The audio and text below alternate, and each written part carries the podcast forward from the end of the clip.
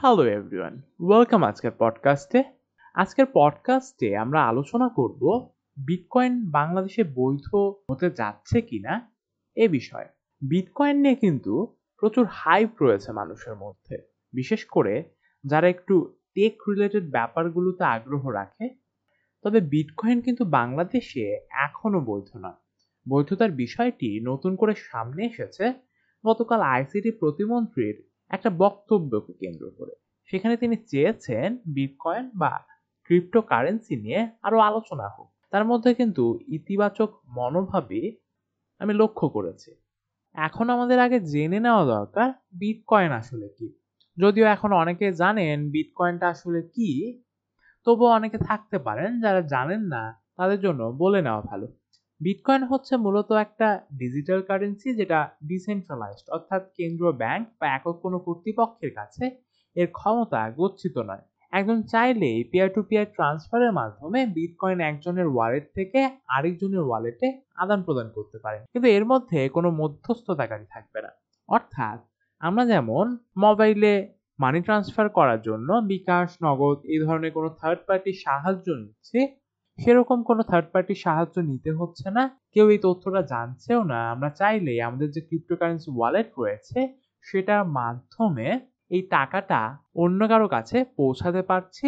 আর এই তথ্যটা একটা লেজার খাতার মতো থাকে, যেখানে এই তথ্যগুলো ইউনিক কিছু সংকেতের মাধ্যমে বা নাম্বারের মাধ্যমে নোট করা থাকে। তবে এই বিটকয়েনের মাধ্যমে যে মানি ট্রান্সফারটা হচ্ছে বা বিটকয়েন ট্রান্সফারটা হচ্ছে মূলত পক্ষে, এটা কিন্তু কেউ খুব সহজে জানতে পারছে না। যদি কেউ চায় কোনো বিটকয়েন হোল্ডার যে আমি আমার পরিচয়টা প্রকাশ করছি, তাহলে হয়তো বা জানব। কিন্তু পরিচয়টা প্রকাশ না করতে চাইলে কিন্তু খুবই কঠিন আসল যিনি টাকাটা আসলে পাঠিয়েছেন বা টাকাটা পাঠাচ্ছেন, এই যে লেনদেন হচ্ছে বিটকয়েনে সেটা বের করা। এখানে টাকা বলতে মূলত পক্ষে আমি বিটকয়েনকে বোঝাচ্ছি কারণ স্বাভাবিকভাবে আমরা মূলত পক্ষে টাকাটা দিয়েই বিটকয়েনটা কিনছি। বিটকয়েনও কিন্তু আসলে এক ধরনের ডিজিটাল টাকা। তাই অনেকে অন্য কিছু ভেবে বসতে পারেন। তাই আমি আসলে টাকাটা বলতে এই বিটকয়েনকে বোঝাচ্ছি। তাই বিটকয়েনটার শুরু মূলত পক্ষে দুই হাজার নয় সাল। সাতোশি নাকামতো নামে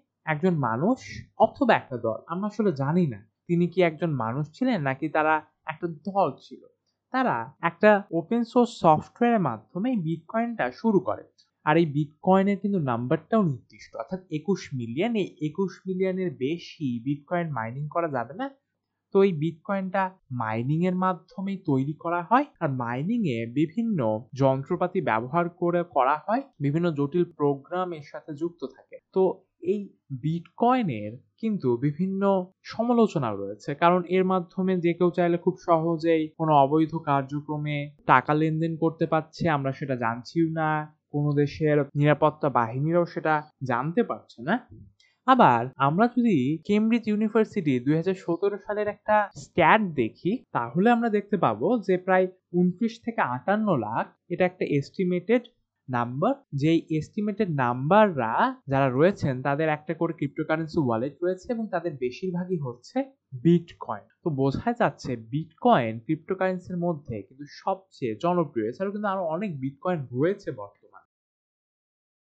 এই যে অবৈধ লেনদেন ক্রিপ্টোকারেন্সি বা বিটকয়েনে তার কারণে আপনারা হয়তো ভাবতে পারেন যে পৃথিবীর বেশিরভাগ দেশই এর বৈধতা দেয়নি, কিন্তু পৃথিবীর বেশিরভাগ দেশ কিন্তু আসলে বিটকয়েনের বৈধতা দিয়ে ফেলেছে। খুব কম দেশই আছে যারা এখনও পর্যন্ত বিটকয়েনের বৈধতা দেয়নি। তাদের মধ্যে বাংলাদেশ একটা। ইন্ডিয়া কিছুদিন আগে বিটকয়েনের বা ক্রিপ্টোকারেন্সির বৈধতা দেওয়ার কথা ভাবছিল, কিন্তু তারা এই সিদ্ধান্ত থেকে সরে এসেছে কোনো কারণে। পাকিস্তান কিন্তু বিটকয়েনের বৈধতা দিয়ে ফেলেছে। অপরদিকে নেপালে এখনও পর্যন্ত বিটকয়েনের বৈধতা দেওয়া হয়নি। মজার ব্যাপার হচ্ছে যে আফ্রিকার বিভিন্ন দেশও বিটকয়েনের বৈধতা দিয়ে ফেলেছে। বাংলাদেশে মূলত পক্ষে money laundering prevention act twenty twelve এবং the foreign exchange regulation act nineteen forty seven এর কারণে বলা হচ্ছে যে বিটকয়েন অবৈধ এবং কেউ যদি বিটকয়েনে আদান প্রদান করে তাহলে তার বারো বছর পর্যন্ত জেল হতে পারে। আমরা যখন এই কথা বলছি তখন কিন্তু বিটকয়েনের দাম কিছুটা হলেও পড়েছে। অর্থাৎ এটা এর যে পিকে ছিল, তার থেকে কিছুটা নেমে এসেছে। কিন্তু একটা বিটকয়েনের দাম কিন্তু কম নয়। আজকের হিসাবে এক বিটকয়েন সমান বাংলাদেশি টাকাই হচ্ছে ছত্রিশ লক্ষ চুরাশি হাজার নয়শো চার দশমিক এক তিন। তো বুঝতেই পারছেন, বিশাল অঙ্ক। বিটকয়েনে যেহেতু একটা ফিক্সড নাম্বার রয়েছে তাই স্বাভাবিকভাবে বলা যাচ্ছে যে যত চাহিদা বাড়বে বিটকয়েনের বিটকয়েনের দামও তত বাড়বে। তবে অনেকে এটাকে আসলে অনেকটা স্টক মার্কেটের সাথে তুলনা দেন, করেন যেটা আসলে একটা বাবল যখন বাবলটা ফেটে যাবে, তখন দাম আসলে পড়ে যাবে এবং সবাই ক্ষতিগ্রস্ত হবে। আবার আরেকটা খবর হচ্ছে দ্য ডেইলি স্টারের যে বিটকয়েনকে বিনিময় মুদ্রা হিসেবে গ্রহণ করার সিদ্ধান্ত নিয়েছে এল সালভাদর ডিজিটাল মুদ্রা বিটকয়েনকে রাষ্ট্রীয়ভাবে বিনিময় মুদ্রা হিসেবে বৈধতার ঘটনা বিশ্বে এটি প্রথম। রয়টার্স জানায়, আজ বুধবার প্রেসিডেন্ট নাইব বুকেলের ক্রিপ্টোকারেন্সি গ্রহণের এক প্রস্তাব দেশটির কংগ্রেসে পাশ হয়েছে। বিটকয়েন গ্রহণ করার সম্ভাব্য পরিণতি সম্পর্কে আন্তর্জাতিক মুদ্রা তহবিল সতর্ক করার পরও দেশটির কংগ্রেসে বিলটি চুরাশি বাষট্টি ভোটে পাশ হয়েছে। প্রেসিডেন্ট বুকেলে জানান, দেশটির প্রবাসী নাগরিকদের জন্য এই পদ্ধতিতে দেশে অর্থ পাঠানো সহজ হবে। দেশটিতে মার্কিন ডলার ও বৈধ মুদ্রা হিসেবে চালু থাকবে বলে নিশ্চয়তা দিয়েছেন তিনি। কংগ্রেসে ভোটাভুটির আগে এক টুইটে তিনি বলেন, এর মাধ্যমে আর্থিক অন্তর্ভুক্তিতা আসবে, দেশের জন্য বিনিয়োগ, পর্যটন, উদ্ভাবন ও অর্থনৈতিক উন্নয়ন আসবে। তাহলে দেখা যাচ্ছে যে একটা দেশ এটাকে রাষ্ট্র মুদ্রা হিসেবে স্বীকৃতি দিল। এখন আসার বিষয়টা হচ্ছে যে বাংলাদেশে বিটকয়েনকে বৈধতা দেওয়া হতে পারে। সেটা আসলে আমরা আশা করছি গতকাল আইসিটি প্রতিমন্ত্রী জুনাইদ আহমেদের একটি বক্তব্যকে কেন্দ্র করে। তিনি সেখানে বলেছেন যে, বিটকয়েন নিয়ে আলোচনা শুরু হোক, আমরা আগে না জেনে বুঝে যেন বাতিল না করি। তিনি আরও বলেছেন, মুদ্রা সবসময় পরিবর্তন হতে থাকে, ডিজিটাল কারেন্সি, ক্রিপ্টোকারেন্সি, বিটকয়েন, এগুলো নিয়ে আমাদের জানতে হবে, আমরা যেন পিছিয়ে না পড়ি। আপনি কাকে দোষ দিবেন? এখন যদি কেউ বৈধ টাকা দিয়ে অবৈধ পণ্য ক্রয় করে, তাহলে তো দোষ টাকার না, যে ক্রয় করল তা তবে আমার মনে হয় বাংলাদেশের যে কেন্দ্রীয় ব্যাংক রয়েছে, অর্থাৎ বাংলাদেশ ব্যাংক তারা বিটকয়েনের ব্যাপারে খুব একটা আগ্রহী নয়। এর আগেও তারা প্রেস রিলিজের মাধ্যমে সেটা বলেছেন যে বিটকয়েন বাংলাদেশে অবৈধ, এজন্য শাস্তিও ভোগ করতে হবে। এছাড়া বিভিন্ন ধরনের কয়েকটা খবর আমরা জেনেছি যে বিটকয়েন মাইনিং করেছেন অনেকে, তাদেরকে ধরা হয়েছে। তো যাই হোক ফিঙ্গার ক্রস আশা করি আমরা খুব তাড়াতাড়ি বিটকয়েনের বৈধতা পেয়ে যাব এবং ব্লক চেইন প্রযুক্তি ব্যবহার করে আরও অনেক স্টার্ট আপ শুরু হয়ে যাবে আমাদের দেশে।